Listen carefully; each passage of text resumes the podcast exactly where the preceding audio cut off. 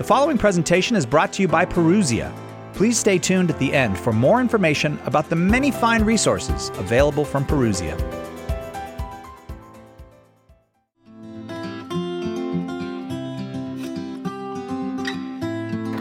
In the name of the Father, and of the Son, and of the Holy Spirit. Amen. God, our Heavenly Father, we give you praise and glory, blessing, and thanksgiving on this day. We thank you for the gift of our lives. We thank you for this opportunity to come together as the body of Christ, as the people of God, to talk about the role of the Blessed Mother uh, during these troubling and confusing times. Lord, we ask you to send us the Holy Spirit to open our hearts and our minds to always receive and be faithful to your holy will in our lives. With the Blessed Virgin Mother as our example, let us always follow you faithfully. Let us always say yes to your will in our lives. Mary always leads us to her Son. Let us follow him with courage, passion, and conviction, so that we may be with you forever in the joy and the beauty of heaven. And we ask this through Christ our Lord. Amen. And Father, and the Son, of the Holy Spirit. Amen. In 1976, at an address at the Eucharistic Congress in Philadelphia, Pennsylvania, in the United States, Karol Cardinal Wojtyła, who would become Pope, the future St. John Paul II, one of the most Marian popes in the history of the church, made this prophetic statement.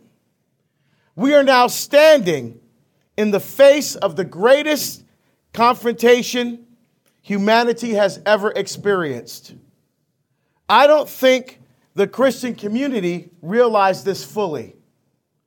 We are now facing the final confrontation between the church and the anti church, between the gospel and the anti gospel, between Christ and the antichrist. This confrontation lies within the plans of divine providence. It is therefore in God's plan. And it must be a trial which the church must take up and face courageously.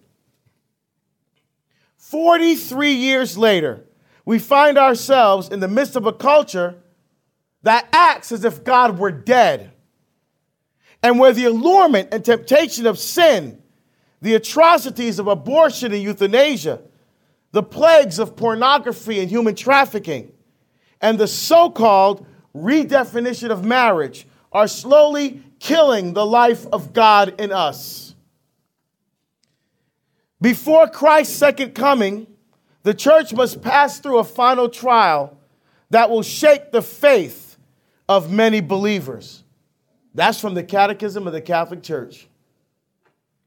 Jesus says that people will literally be scared to death in anticipation of what is coming upon the world. Something so dreadful that even the powers of heaven will be shaken. Our Lord says that in Luke chapter 21. The persecution to come will be in the form of a religious deception, offering humanity an apparent solution to their problems at the price of apostasy from the truth. The supreme religious deception is that of the Antichrist, by which man glorifies himself in place of God and of his Messiah come in the flesh. So instead of focusing on being made in the image and likeness of God, we are living in a culture that's trying to make God in its own image and likeness. The fact that our society is being shaped by moral and cultural relativism shows that Christ, that the Antichrist deception has already began to take shape in the world. However, we know that death does not have the final say and that the church will enter into the glory of the kingdom only through this final Passover by God's victory over the final unleashing of evil, which will cause his bride to come down from heaven. The words of our Lord and Savior are clear.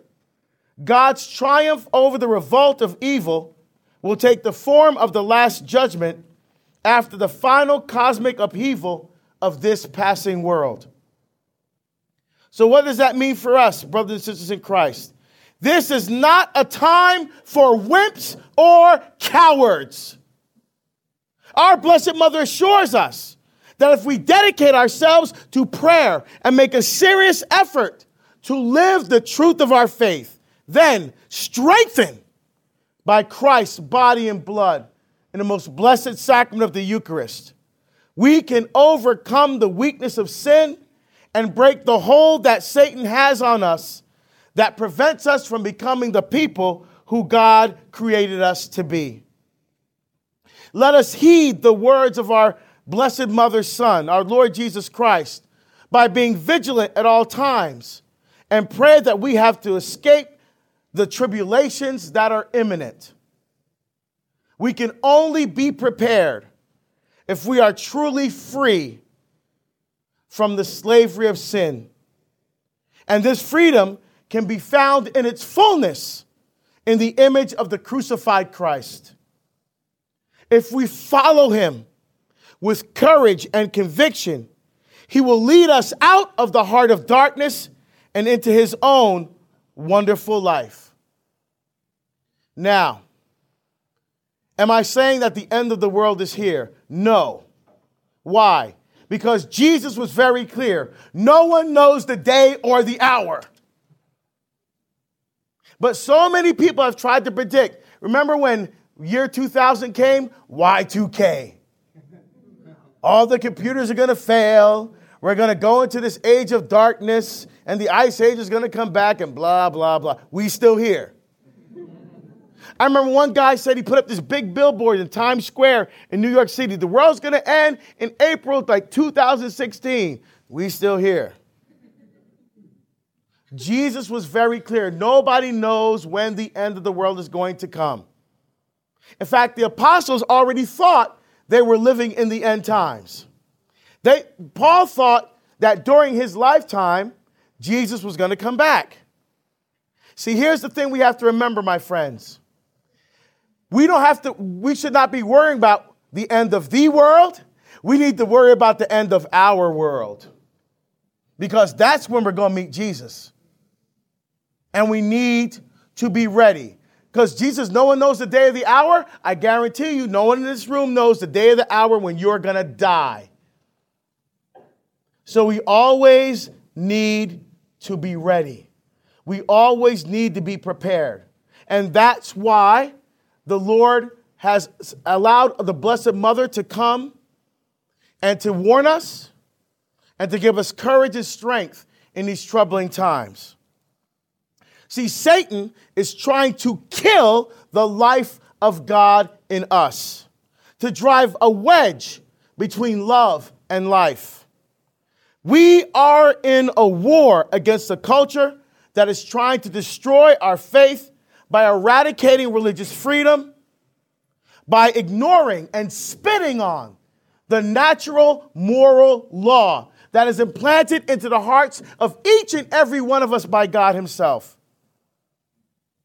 Instead of embracing the beautiful truth that God loves us and that love has sprung forth in life giving intimacy and communion, we are, this culture is trying to say, no, I'm God. Remember, you in, the, in the, uh, Genesis 3 in the garden, you will be like God. Our Blessed Mother revealed to Lucia that this way of thinking and acting and being has eternal consequences.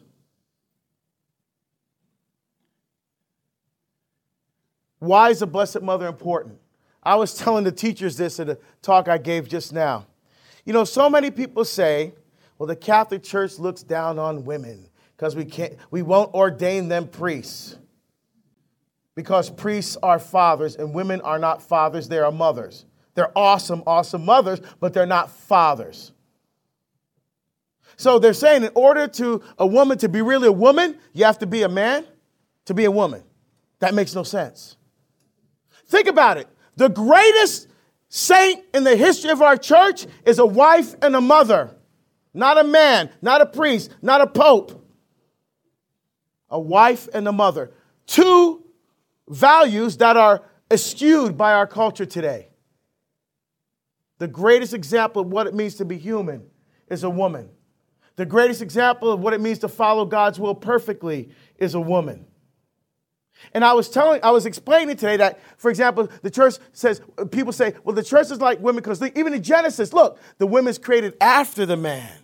See, the man is first and the woman's created after the man. No, the woman's not created second after the man, she's created last. Last. Think about it. In the way the Hebrew people understood cosmology when they, in, in the book of Genesis, there was heaven where God lives. There was the heavens where the sun and the moon and the stars, and that, that's where they live. Then there's the heavens in the sky with the clouds and the, the, the blue sky and all that. So that was the first three days of creation, the three heavens, if you will. The next three days, God populates those three heavens. Then on then the, the culmination of creation, on day six, after he creates everything, what's last? Man, male and female, he created them. So humanity is the culmination, the high point, the apex, the mountaintop of God's creation. But oh, so what's the last thing, the very last thing, the cherry on top of the ice cream? Woman. Notice in Genesis 1, all the stuff, then male and female, he created them. In Genesis 2, man, Adam, all the animals and stuff, then the woman from his side. She's created not second, she's created last because God saves his best work for last. Why is that important? Very simply this the woman and every woman, you have a special intimacy with the Holy Spirit. Because every Sunday we pray in the Latin Rite, Credo Spiritus Sanctus Dominum et Vivificantem. I believe in the Holy Spirit, the Lord and giver of life. Every woman has a special intimacy with the Holy Spirit because by the very nature of how God created you, even, but even if you never have a baby, by the very nature of how God created you, you are a life giver and the life bearer. That's the culmination of God's creation. And that's why Satan went after the woman first in Genesis 3. He want, she was the last to be created, and she's the first that Satan goes after. The pinnacle of God's creation and he lies to her, just like our culture is lying to us now. Here's the difference she falls for the lie. She falls for the lie. And God sets up a plan for us right from the beginning to restore salvation. Now, how does he do it? See, here's the thing. People say, well, when does Mary first show up in the scriptures? Well, physically, she shows up in the Gospels. But I think she first shows up in the book of Genesis. Now, if you look at Genesis 3:15, often called the proto evangelium or the first gospel, God says to the snake, to say the Nahash, by the way, Nahash uh, means monster, not some little garden snake that wraps around a tree. It means a monster. That's what attacked the woman. It says, I will put enmity, that means complete and perfect opposition, between you, Nahash, and the woman, between your seed and her seed. Now, if you read that, what woman would you think that he's talking about? No, not Mary. Think about it. This is Genesis 1. There's a man and his wife and a snake. That's it. So when God says, I'll put enmity between you and the woman, between your seed and her seed, naturally you think he's talking about Eve, because there's only one woman.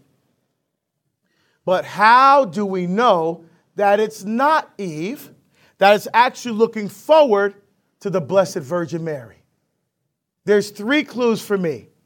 First of all, the punishment involves two people, the snake and the woman, but God is only addressing the snake.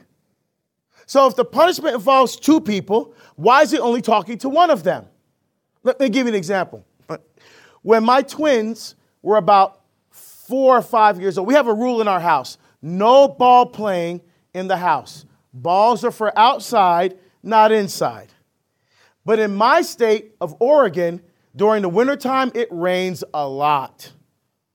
And so I guess the twins thought, well, we'll make this one exception and play ball in the house. So I was upstairs in the bedroom. I heard crash. I run downstairs. The lamp next to the television fall, fell over, broke on the ground. There's a ball, and there's the twins. Who did it? They're pointing to each other. He did it. She did it. He did it. She did it. Who did I punish? Both. So if here the punishment involves two people, why is God only talking to one of them? Because I think this woman is looking forward to Mary. Because when God makes this prediction, enmity between you and the woman to your seed and her seed, the devil's going to only be the only one to be around to see this come to fruition. That's my first clue. Second clue, he calls her the woman. Now, in Semitic languages like Hebrew and Aramaic, there are no superlative words. So we use words like the greatest, the best, the most to describe something to the highest degree.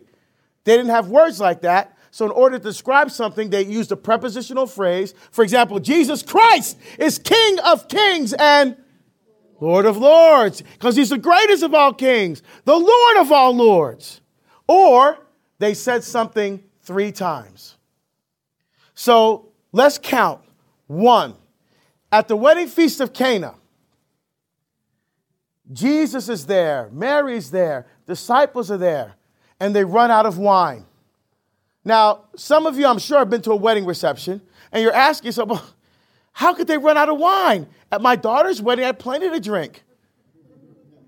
How long was the wedding feast back at the time of Jesus? Seven days.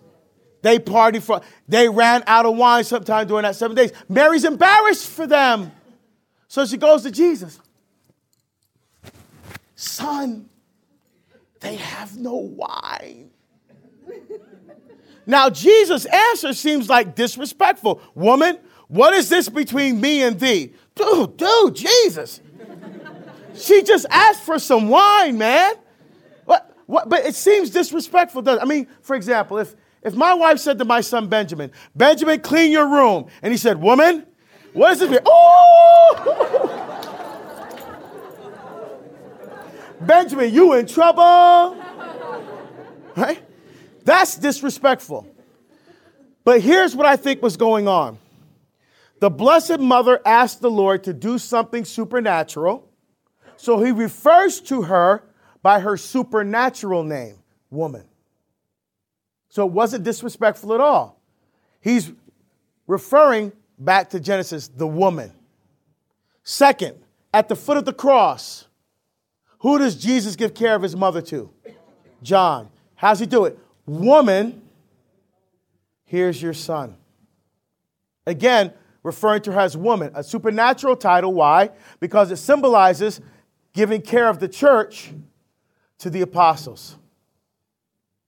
Third, Revelation 12, verse 1. The woman with the crown of 12 stars around her head, clothed with the sun, the moon under her feet, about to give birth. Come on now, that's Mary. Woman, woman, woman, three times. Last and biggest clue for me says between your seed and her seed. Who provides the seed in the relationship? The man. Maybe you need another biology class. Remember, I know it's probably been a long time, but yeah, the man provides the seed, but clearly it says her seed. I only know one woman that provided a complete and perfect human nature for her child with only her seed providing the humanity. And that is the Blessed Virgin Mary. So, right from the beginning, what is the Lord saying here? You used the woman, the heart of love, to bring sin into the world. I'm going to use the most blessed of all women to bring salvation into the world. You tried to destroy covenant relationship with me by destroying the family. I'm going to restore intimate, personal, loving, and life giving communion through the Holy Family. And he sets it up right from the beginning. So, in these times that we're in right now, they are troubling. Now, I personally believe there is a course correction coming. Now, I, and I'm not the only one that believes, there's many other faithful Catholics that I talked to, including priests, including exorcists, that believe, because think about it. Think, think about the Old Testament, for example. God could only take so much he sends the prophets to warn people hey, you guys need to change it up here because you guys are seriously disrespecting me. What did they do? They killed the prophets. Then he sent Babylon. If you guys don't want to listen, maybe these guys will turn. And they didn't listen. And then he had to make a send a course. I think something, a course correction is coming. I think God can only take so much. And he's trying to send prophets. And let's be real the priests are keeping their mouths shut because they're so beat up over the sex abuse thing that they don't want to talk about pro life, they don't want to talk about abortion, they don't want to talk about redefinition marriage, they don't want to talk about transgender, they don't want to talk about any of that stuff. Let's talk about the environment and migrants and safe stuff so nobody will nobody will attack us anymore. Meanwhile, they're trying to remove their ability to hear confessions if you if you they, they're trying to force them to break the seal of confession. See, here's the problem. The, something happens in the culture, and how does the church respond? We send press releases and make statements after something has already happened. What we need to do is get in front of these issues. We need to be the ones that are dictating the pace. We need the ones that are, are going to be creating culture. All we're doing is playing catch up. We're being reactive when we need to be proactive. And because I think God's disappointed with what's going on, because even the bishops are confused, they can't agree on stuff, he's going to send a course correction. Now, we need to be, I, I don't know what that, the, I don't know what it's going to look like. I have no idea. But I think something is coming. And I think we need to be ready. So you need to get yourself to confession, get yourself to Eucharistic adoration, start praying the rosary, and start listening to our Blessed Mother, eh, again, in the approved apparitions. Right? I'm not going to make any controversy. I just, I stay with the church. So I stay with the approved apparitions, which I'm going to be talking about tonight. So, what's Mary's role in the last days? The book of Revelation says, now this is great. This is, see, this is why I love being Catholic. I love the Catholic Church here. I remember I was in adoration after the death of my mother. Someone I was very, very close to, because if some of you know the story, I'm going to talk a little bit about my dad at the end, because what we're talking about tonight had played a significant role in my father's life. Um, my, we were very, very close to my mother.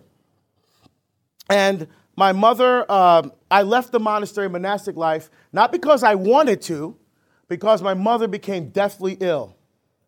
And I had to leave to take care of her and my sister, who was still in high school. But that illness caused a 20 year slow decline in her health to the point where she could not live by herself. So we decided to move her to Oregon to live with us. So she lived with me the last three years of her life. and I loved having my mom with me. She had spent a lot of her life taking care of me when I was little and all through school and paying for things and all of that. Now it was my turn. And I was honored to have my mother in my house. My kids got a chance to know their grandma. Now, at first, they were a little bit scared of her, even though she was like that big, right? But she was on oxygen. You know, she had the tube in her nose, and she was in permanently disabled by then, and so the kids were a little bit scared, except for Benjamin. I remember the first day I wheeled my mom in the wheelchair into the house, um, and you know, with her stuff. The kids were a little bit, you know, kind of high, but Benjamin ran up and jumped on her lap in the wheelchair. I was like, here we go, you know. He, I mean, from day one, and, and they built this beautiful relationship. And I used to take my mom to mass on Sunday. So I, I wasn't traveling back then. I, I, I, haven't left my job or anything like that yet. So I wasn't traveling as much. I'd take my mom to church and I'd wheel her in, and her spot was front row left. And the front row on the left side of church. That was her seat.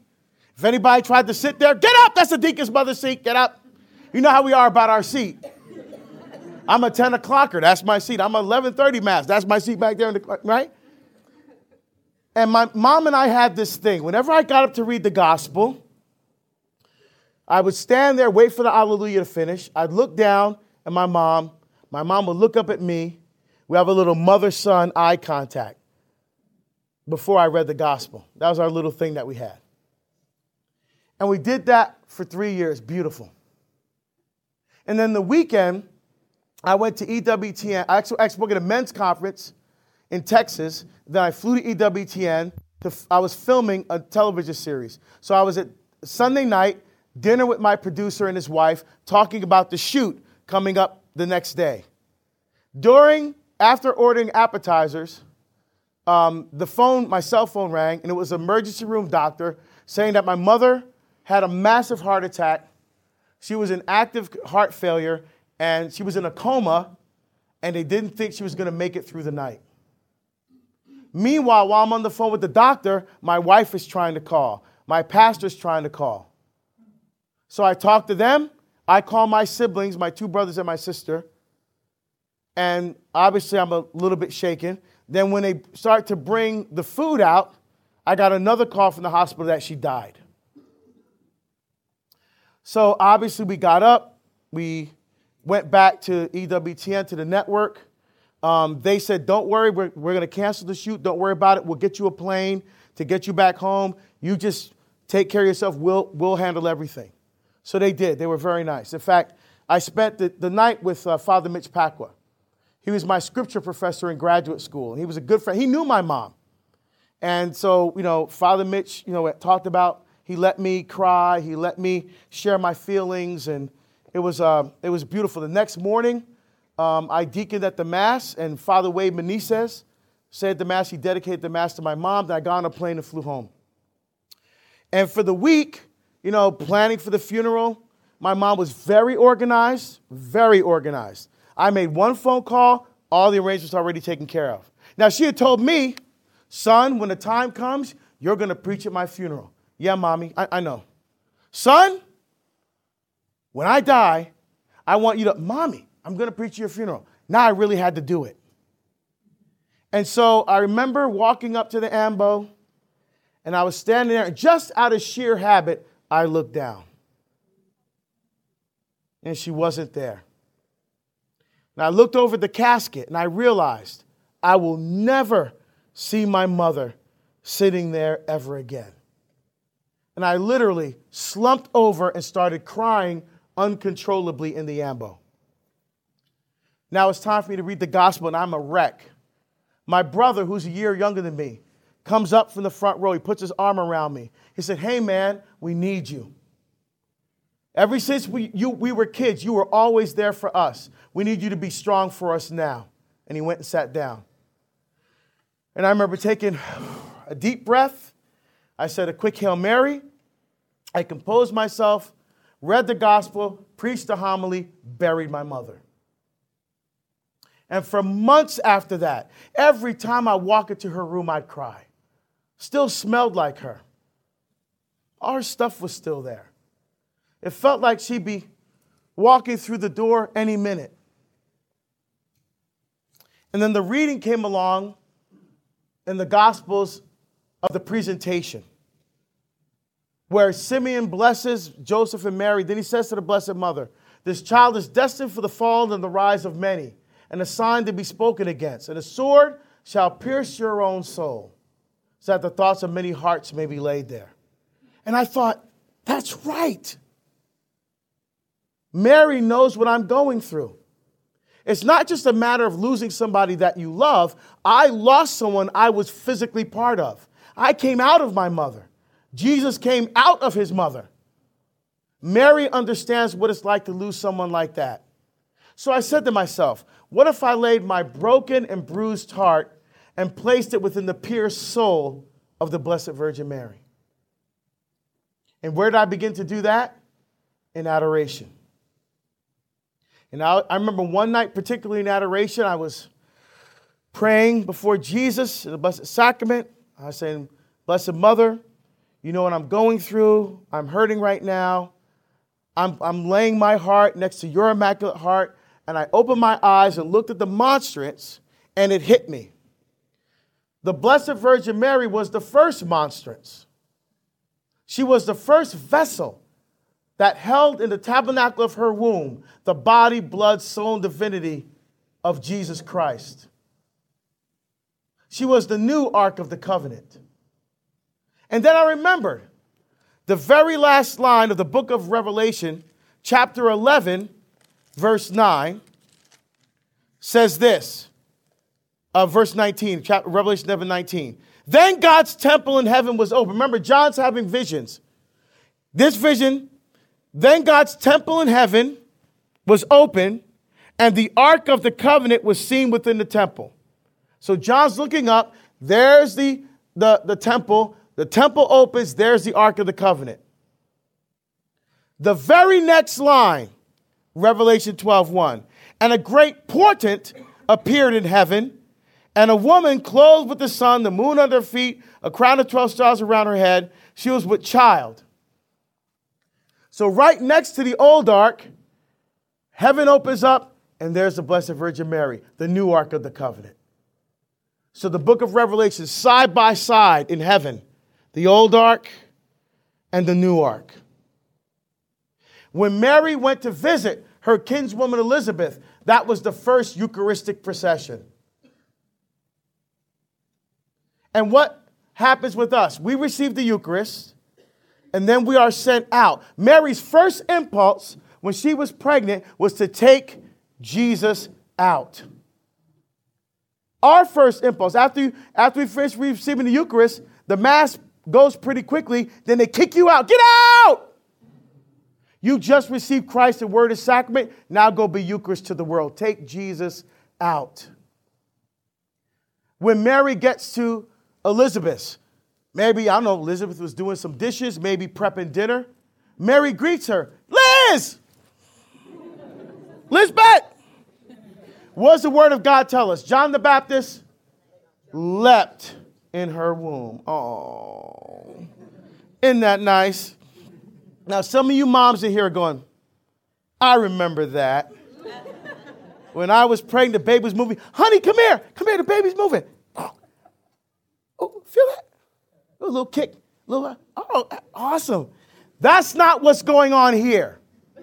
The word they use for leapt in Greek is skirta'al, or if you look at the equivalent dalach in Hebrew, if you see how that's used in Isaiah or the Psalms, it's like a mountain goat jumping off a mountain. John the Baptist went nuts. Bah, bah, bah, bah, bah, bah. Kicking all up in the, ah, why? The monstrance walked in he began to adore. John the Baptist was the first adorer of our Lord in the monstrance of the Blessed Virgin Mary. And notice, oh, well, one little footnote here. When my wife was pregnant with the twins, toward the end of the pregnancy, she was huge. I honestly don't know how she got out of bed. Massive. So I'm staying close to home, obviously, because they're due any day. And she calls me into the bedroom, hon, come here. I walked in, everything okay? Yeah. And she pulls the blanket down. and there's like an elbow or something sticking out of her stomach. I'm like, she says, push it back in. I ain't touching that. She said, no, honey, it's okay. Just push it back in. I don't know if it was Benjamin or Sophia. I don't know who it was. But I, I was like, I was like, you sure? She said, yeah, it's okay. So I walked over and I, uh, yeah, it was definitely an elbow or knee, something hard. I went to push it back in and a foot came out. I'm like, ow! don't do that to your husbands if you're pregnant with twins. Don't do that. That's scary. That's a true story, by the way, too. But here's the last piece. Notice it's not just when Mary came in, it's when Mary spoke. When Mary spoke, John leapt. Why? He recognized the presence of Christ in the voice of the Blessed Mother. So when our Blessed Mother speaks to us, we need to listen to her. Because just like any mother, she's trying to warn her children of danger. Now, back in the day, before cell phones, when my mom called us for dinner, she used to stick her head out the window and yell up the street, Dinner! Or just call us, each by name. That was when we playing stickball something in the street, we hear that, time to go. Poop. Now you just text your kids, right? Because every mother, right? Or if my mother saw danger outside, the car's coming, the car's coming. Every mother warns their children. St. Louis de Montfort says, the salvation of the world began through Mary, and through her it must be accomplished. In the second coming of Jesus Christ, Mary must be known and openly revealed by the Holy Spirit so that Jesus may be known, loved, and served through her. Mary must become as terrible as an army in battle array to the devil and his followers, especially in these latter times. For Satan, knowing that he has little time, even less now than ever, to destroy souls, intensifies his efforts and his onslaughts every day. He wrote that 500 years ago, and he could have been talking about today. Amen? That doesn't sound like he's talking about today. He will not hesitate to stir up savage persecutions and set treacherous snares for Mary's faithful servants and children, whom he finds more difficult to overcome than others. Our Lord told St. Faustina of the mercy that he wants to give to the world if only we believed in his love. You know how many people I meet that say to me, that tell me truly from their heart, they have no idea how much God loves them. They literally have no idea how much God loves them. Those are the people we need to meet, reach with the message of truth. Those are the ones that need to be prepared for what God is planning. If we're honest with ourselves, we realize that a lot of times we're lukewarm at best. Sunday after Sunday, we go to church, we hear the word of God, we receive our Lord in the most blessed sacrament of the Eucharist, and we walk away, for the most part, unchanged, knowing full well that Christ is calling us to change our lives and to become one with Him, but we reject Him for the popular opinions of the world.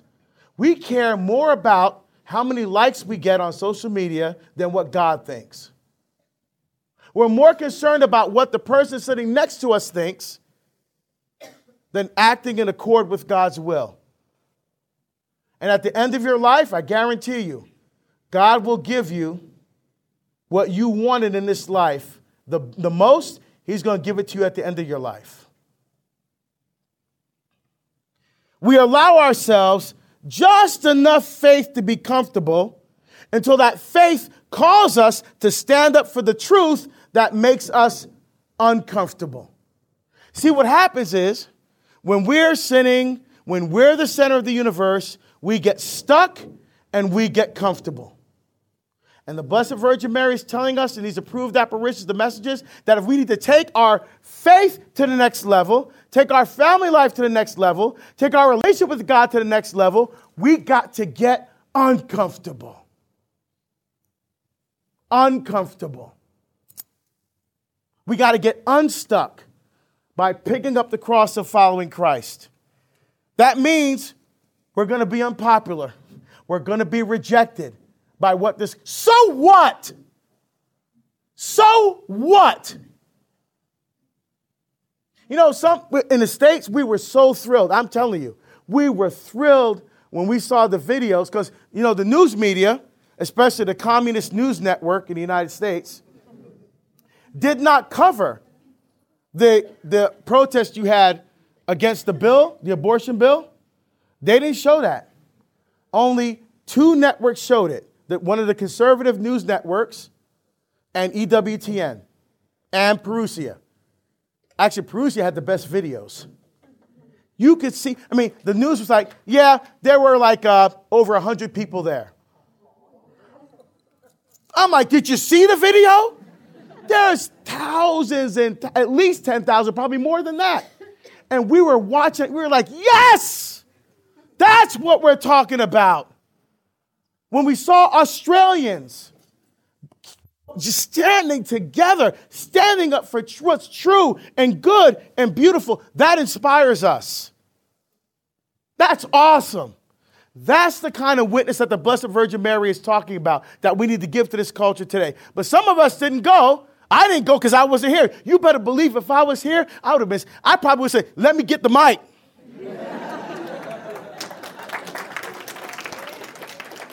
But some people didn't go. Oh, I'm too busy. Oh, I don't want anybody to see me out there with, uh, you know, uh, that's their thing. Oh, come on now. Come on.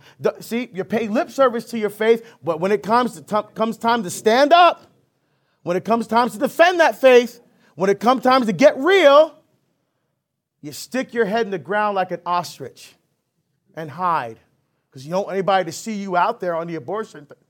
No.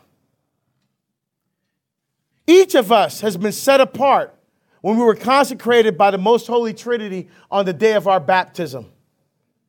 We have been set aside and called for a holy purpose. To do God's work, we cannot think or act like anyone else. What does Paul say in Romans 12, chapter 1, chapter 12, verse 1? Do not be conformed to this world, but be transformed by the renewal of your mind so we know what is God's will, what is good and pleasing and perfect. We have to be armies in the soldiers of Mary. Now you say to yourself, why? You know, when I see pictures of the Blessed Mother, she's wearing the blue and the white and she's gorgeous and she's beautiful and she looks so timid. And she, you know, but, but, but St. Louis de Montfort calls her a warrior. I like that. Now, here's the thing. So, well, Deacon, that kind of, kind of sound too rough, too military. Hold on now. If you look in Genesis chapter 2, remember it says, it's not good for the man to be alone. Remember in the garden, he was by himself. It's not, but Lord God says it's not good for the man to be alone. Why? Think about it. He's got it made. He got his Garden of Eden man cave going on. Nobody to mess with the remote. He's good to go. But why is it not good for him to be alone? Because God Himself exists as a communion of persons, as a family, Father, Son, and Holy Spirit. So man by himself makes no sense because the family on earth has to be the image and likeness of the family in heaven. So what does God say? I will make a helper fit for him. Uh huh. Helper doesn't mean maid, doesn't mean cook, doesn't mean someone to do my laundry, drive the kids to soccer class or whatever. No. The word is actually helpmate. It's a compound word in Hebrew, ezer kenegdo in Hebrew. Ezer kenegdo literally means someone who stands opposite or parallel to you, who helps, aids, assists, surrounds, protects, and defends in battle. God wanted to create a battle partner for him. What's the battle going to be against? Satan. sin and death, they fight together. And by the way, just a refresher there is a hell, there is a Satan and a devil.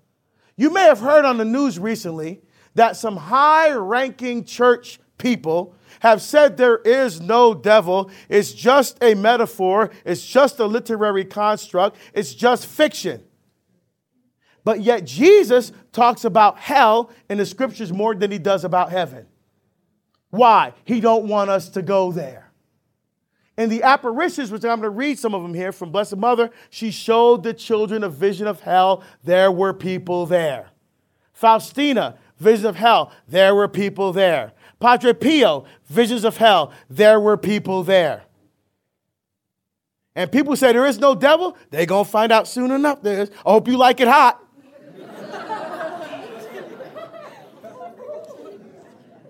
The reality is, we live in a world of eclipse, in a world consumed by the darkness of sin and death. We need God's light in the world now more than ever. Remember, Jesus says, Don't put your light under a bushel basket, nobody can see it. Put your light up on a hill so that people can see the light. And when they see that light, they will give praise and glory to God. We got to let our light start shine brightly in this culture of death, in the darkness that's in this world today. One of the greatest spiritual weapons in our battle arsenal is total consecration to the Blessed Virgin Mary. The last thing I did, once I knew I was going to start speaking full time, leaving my job, stepping out in faith, I did all the things, talked to my wife, all the stuff, did the business model, all that. The last thing I did was consecrate my work all the travel, everything to the Blessed Virgin Mary. Total consecration. Because I, I ain't stupid. I realize I can't do this without Jesus. I can't do it without, I need all the help I can get. Mom, I need help. And when you need help, you go to your mama. And I went to my mother. You better believe it. Best thing I could have ever done. Consecrate everything I am and everything I'm doing for Christ and his kingdom to the heart of the Blessed Virgin Mary. At Fatima, the Blessed Mother said, Sacrifice yourselves for sinners. And say many times, especially when you make some sacrifice, Oh Jesus, it is for love of you, for the conversion of sinners, and for the reparation of the sins committed against my immaculate heart. Our Blessed Mother is a beacon of hope that pierces the dense fog of anxiety and trepidation and illumines our path to the solid rock of our faith, who is Jesus Christ. All that remains is our choice to uh, either accept God's love so it can prove effective and faithful in our lives, or cower in the darkness in order to evade the light of His love. Know, this is very interesting. Jesus says, I have come to bring the light, but people preferred the darkness rather than the light. Now, think about this for a second. When you're a kid, you're afraid of the dark, aren't you? And so many times, I remember when my kids, they wanted a little night light on because they were afraid of the dark. Now, why were they afraid? Mom is there, dad is there. There ain't nothing in the house. We got crucifixes all over the place, holy water. I mean, why are they afraid? It's just a natural fear of the dark. But then when you get older, uh, I'm not a kid anymore. I'm not afraid of the dark. We still should be afraid of the dark. Because the darkness is not that shadow in the corner of your room, the darkness is what's going on in this world. And what happens? When the light starts to pierce that darkness, what do we do? We put like a rat, we pull back into the darkness. Like a vampire, we pull back into the darkness. Because we prefer the darkness rather than the light. Because the light, when it shines in that darkness, is going to start showing some stuff up. Our sins are going to start to be exposed. But that can't happen. We can't heal. We can't take anything in our life to that next level unless we allow that light into our lives. That's what the Blessed Mother is talking about. But we're afraid. And Jesus says, Be not afraid. Now, what does a soldier in Mary's army look like? St. Louis de Montfort lays it out. We know they will be true disciples of Jesus, imitating his poverty, his humility, his contempt for the world, and his love. They will point out the narrow way to God. Huh? See, there's so many people that rely on the lie. All I got to do is be a good person, I'll get to heaven. You're kidding yourself. Jesus says the road to heaven is narrow and very few will find it, yet everybody thinks they're going. He said the road to destruction is wide and many will find it.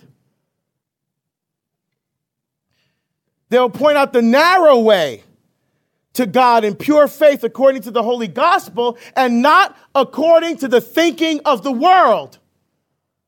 Their hearts will not be troubled. They will not fear any man, no matter how powerful he may be. They will have the two edged sword of the word of God in their mouths.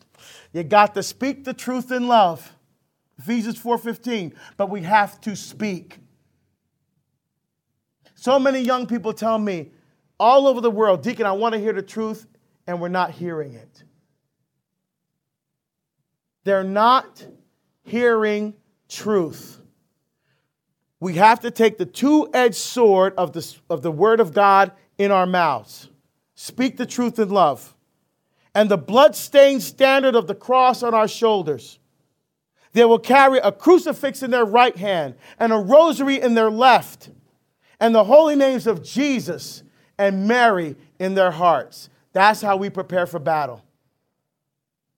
That's how we win against the power of evil in our lives. Now, I want to end. I usually don't tell this part about my dad's story. But tonight, I'm going to share it. Um, when I, now, my dad and I were estranged for 18 years. I did not speak to my father for 18 years. In fact, I hated my father at one point in my life so much that when my kids were little, and they had grandparents' day at school, and they said, Where's our grandfather? I told them he was dead. That's, that's how much I hated that man. When I left my home to move out to Oregon to begin my life with my wife, my mother said to me, Son, when you leave this house, there's only one thing I want you to do. I said, Yes, mommy. She said, I want you to pray for your father. It's the only time in my life I can remember looking my mom in the face and telling her no. And she just smiled and said, I don't think you heard me, son. I said, the only thing I want you to do when you leave this house is to pray for your father. okay, mommy. And so I would just tag his name at the end, really didn't care. I'm just being straight. I just threw his name at the end. I didn't really mean it. I only did it because I told my mother I would. Fast forward. My father comes to faith in Jesus Christ at 74 years old. During the 18 years that we didn't speak, he had cancer, prostate cancer. When I saw him for the first time after 18 years, he was a big guy like me, but he lost more than half of his body weight because of the chemo. He had big patches of hair missing. I always didn't recognize him, my own father. But that began the process of healing. Now, I'm not going to tell the whole story because it's, it's, on the CD back that You can listen to it. But, but I just want to say this part of it. After I had that initial reconciliation with my father, um, I was uh, I left my job. I was on a speaking tour in Italy. And my brother called me and said, Hey, man, Pop's cancer is back. I'm with the doctors. They tell me there's a mass in his cecum. The cecum is what connects the small and large intestine together. He said, Pop didn't pass the heart test for surgery. So they can't do surgery because he's going to he's gonna die on the table. So they're just going to hit it with radiation and treat him with chemo, but they tell me he's not going to make it to Christmas. You need to come home. So I finished the tour. I was there was only a couple days left, so I finished it out. But I, cha- I had to change my airline to fly home through Newark, the city I grew up in. I spent three days with my father and my brother. On the third day, I'm about to leave to go back home. My father sitting on the edge of the bed with his hand over his face. And I knelt down in front of my father and said, Pop, would you like to pray? Never prayed with my father in my life. He said, Yes. So I said a quick prayer with my dad, and I said four words that I never thought would ever come out of my mouth I love you, Pop. And he looked at me and said, I love you too, son. I always have, and I always will. And then I left to go home. And I thought the next time I hear from my brother, is for a funeral. I get back to my parish. Now, here's the thing my parish is the Immaculate Heart of Mary. Now, think about why I have such a strong devotion to the Blessed Virgin Mary. I'm the first baptized Catholic in the history of my family. I was baptized in Our Lady, Queen of the Universe in Barbados. I, when I immigrated to the United States, I grew up in Christ the King, the Son of Mary. I went to the University of Notre Dame, Notre Dame, our mother. When I was in a monastery, the, the church was St. Mary's. I was ordained a deacon 17 years ago in Immaculate Conception Cathedral in Portland. I now serve at Immaculate Heart of Mary. You see the pattern here? So when I get home from seeing my dad, I go to my pastor, Father Nicholas. Says, How was Europe? I said, It was fine, Father, but I told him about my dad. He's from Africa, from Tanzania. He looked at me. He smiled. He said, Don't worry, Mary will take care of it. I don't know what you talk about, Father, but well, all right, Mary's going to take care of it. So he basically, we have a Legion of Mary in our parish. He ordered the Legion of Mary to start praying rosaries every week for my dad. Fast forward. That was, by the way, October 2012. Fast forward to December 12th, 2012. Anybody know what day that is? December 12th? Our Lady of Guadalupe.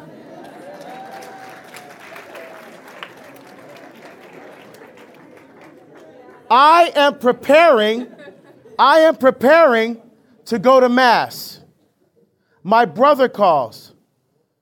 Hey, well, I'm at, well, Hari. He, my nickname is Hari. Uh, anyway, Hari, I'm at the hospital. I'm, at the, I'm, I'm with Pop and I'm with the doctors. I'm like, oh no. So I'm thinking to myself, does Pop have insurance? Uh, gosh, wait, do I have anything coming up? Funeral, uh, fly to Newark.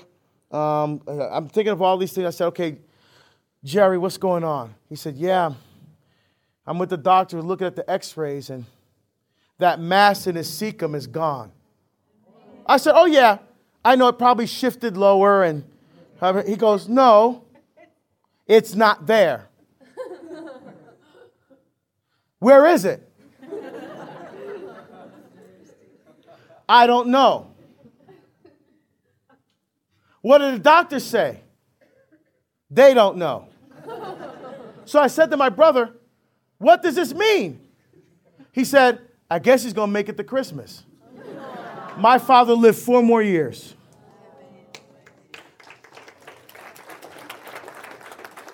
Now, listen now. Before even that happened, my mother, remember uh, when she lived with us, a month before she died, a month before she died, my father had come and visited us for the first time met my wife and kids for the first time, and reconciled with my mom. They were divorced for longer than they were married. My mom brought me into the room and said, Son, this is a month before she died now. Said, Son, remember when you moved out here, what I told you to do? Yeah, I, I remember I told you no. She said, Starting on that day, I prayed a rosary every day for your father with the sole intention of reconciling with him before I die. And that's what happened, son. I said, wait, wait, wait, mommy, stop. What are you telling me right now? You're telling me you prayed a rosary every single day for Pop? Yes. Um, mommy, what happened after year five? After year 10? After year 20? You prayed every day for Pop? Yes. And you didn't stop? No. I don't have faith like that. And God answered my mother's prayers. Think about it day after day, month after month, year after year, praying for my father. And it finally, at 74 years old, the light went on in his head. And he started to get it through the rosary. His cancer gone because that holy priest from Africa told ordered the Legion of Mary start praying rosaries for my dad. That's what we're talking about tonight. This is how we need to be ready. This is how we're going to defeat the abortion bills. If we, if just a handful of people do, that's one thing. But if we, everybody does it, come on now. Now, remember, hold on. Remember, I said something's coming? Remember, I said that? I ain't taking it back. But I'll say this God can change his mind. Remember, Abraham, um, Lord, I know you're going to about to destroy the town there, but um, let, us say there's like 30 people there. You, you, you, you, think you'd change your mind if 30 people were righteous? Okay, I, will do it. I, will save it for 30. Um, how about 20? Oh, okay, I'll do it for 20. Uh, I don't want to push this, Lord, but like, what about 10? Huh? God changes his plan when faithful people step up. Jesus did his first miracle. What if he, he wasn't supposed to do any miracles? He was kind of a little upset with his mother because he wasn't supposed to manifest himself as God. It was not time to start his public ministry, but he changed his plans because his mother interceded. I think we can avert whatever it is that's coming if we step up and be faithful. And I think the rosary is the way that that's going to happen. If we started praying rosaries, heartfelt, the miracle that happened to my dad, the miracle could happen in this entire world. So I end with this, my brothers and sisters. No matter how dark it gets, the light of a new Pentecost, kindled by the children of Mary, will grow ever brighter to set the world ablaze with the fire of the Holy Spirit. The light shines in the darkness, and the darkness has not overcome it. It is not the darkness that dominates, but the blinding brightness of the light of Christ. Death gives way to life, a life that dies no more. This is the truth that we should not only proclaim with our words, but above all by the witness of our lives with the Blessed Virgin Mary as our queen and our battle partner, we can rebuild a culture of life and move from sorrow to joy, from despair to hope, and from death to everlasting life. Amen. God bless you guys. Thank you very much.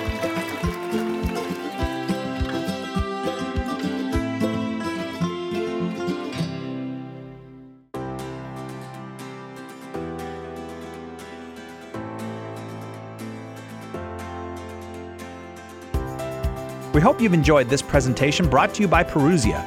Parousia is an Australian based apostolate bringing you the best in Catholic formation resources. Visit the website at www.parousiamedia.com. Thank you for listening, and may God richly bless you and your family.